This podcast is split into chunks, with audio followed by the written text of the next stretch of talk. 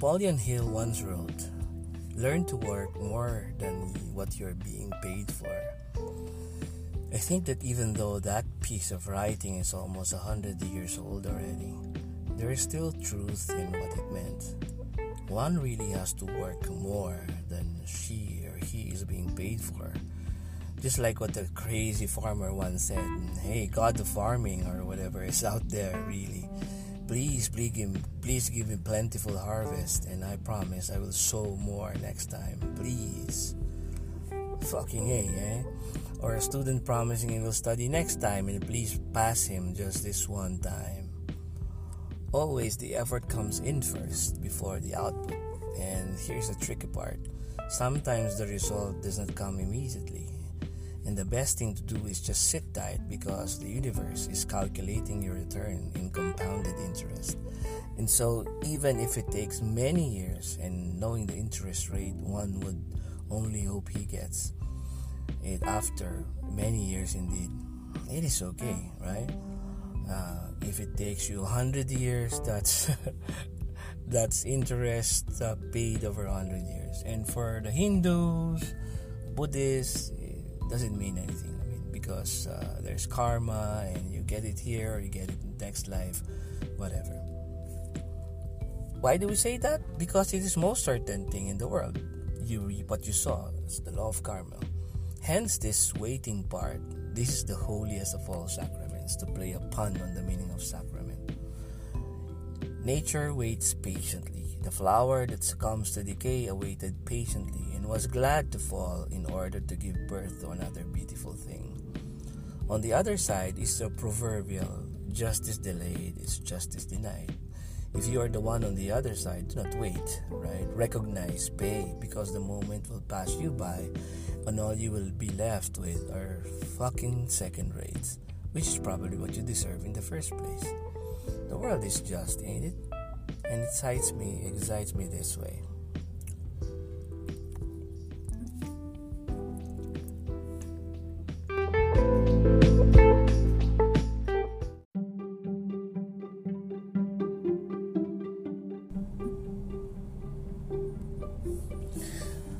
I know I've probably said this um, several times already, but uh, we must learn to forgive. We must learn to to uh, understand the other person because there's always perspectives that we don't understand, and sometimes what is put forward are seemingly ang- angry sentiments or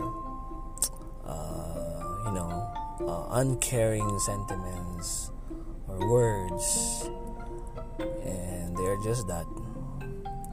And the more you get triggered, and the more you answer back, the more you um, defend, and also uh, say words of uh, discouragement, of despair, of anger. The more you uh, put flame in the in the resentment. And so, um, we tend to like Christians, Christians, and I think most of the, the uh, religions are saying this. You know, we turn the other cheek, we we forgive, right? On the other hand, I know I I probably uh, uh, sound like this, you know, every time. Uh, my my daughter once said that uh, all the words that I said before the but, before the word, on the other hand, or on the contrary, they're all meaningless and full of bullshit. you know, uh, right after that, that's what you need to hear from daddy. And this is that. Right? On the other hand, sometimes giving someone a second chance is like giving them an extra bullet for their gun because they missed you the first time. Right? So that's why I think it was JFK. Was it JFK who said that I, you know, I forgive my enemies, I just don't forget their faces. The problem is he was uh, he was shot by an enemy he did not see, or maybe he saw that, but uh, he didn't expect it to be that quick and easy. But anyway, that's my take for today on forgiveness and on giving people second chance.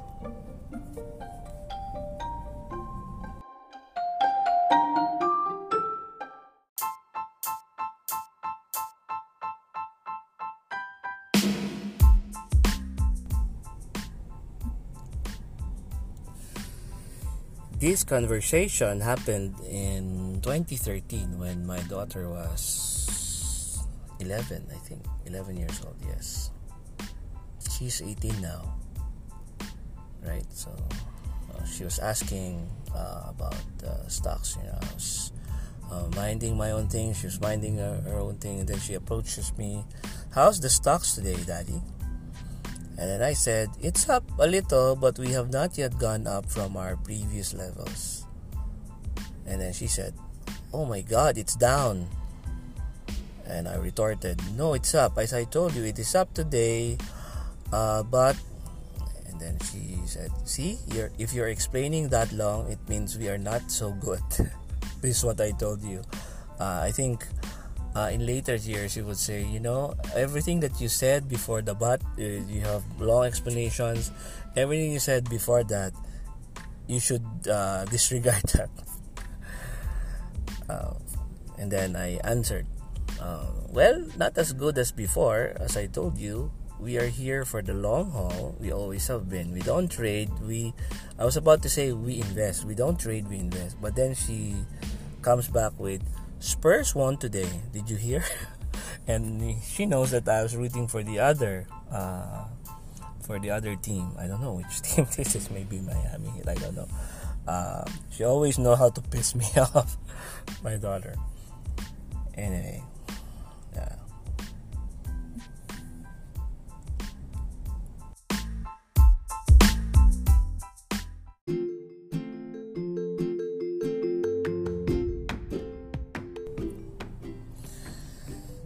here's another conversation with my daughter, and I think this is uh, at the time when she was just uh, seven years old, 2009, right? 2009. She's, she's seven years old, and she came home from school. Uh, when I came home from my school, from my work, and then she told me, "Guess what, Daddy? Somebody fell from her chair in school, and I did not laugh." And of course you know you you you, you hear these things and you always you know uh, tell tell her that she's done a great thing and that's something that she should do always. Wow that's very kind of you. Um, you know that's that's something that you need to do uh, whenever somebody is uh, commits a mistake or somebody is hurt you have to you know to be on the side that uh, considering that that person is hurt and you know uh, always be on that perspective. And then she said yeah everybody laughed. Even teacher laughed. Oh my god. I said how, how pitiful you know for that person. It's good you didn't laugh. You're very kind i said and then after some time she was still there you know she her face is like uh, almost at the verge of, of, of, of smiling and said, who was, who was the one who fell? And then she said, Me. I was the one who fell.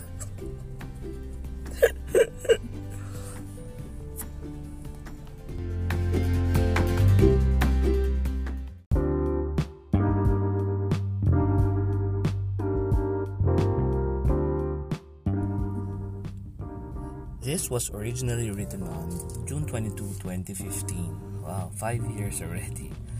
In ancient times, merchants, sophists, wise men, prostitutes, all sorts of people really wait in crossroads, sometimes to make deals, sometimes to exchange stories. Uh, that's where the origin of the word trivias means. Three roads, yeah, where they exchange such interesting things and did you knows right? Most of the times, these people just wait there and exchange stories with passersby to make their lives different, maybe, or make their loads lighter. Sometimes just to fill in, or just like those little refrains or bridges that complete the song. And since every meeting, every conversation is uh, holy, is sacred, is unique. One cannot be the same by passing by, even if the conversations are trivial.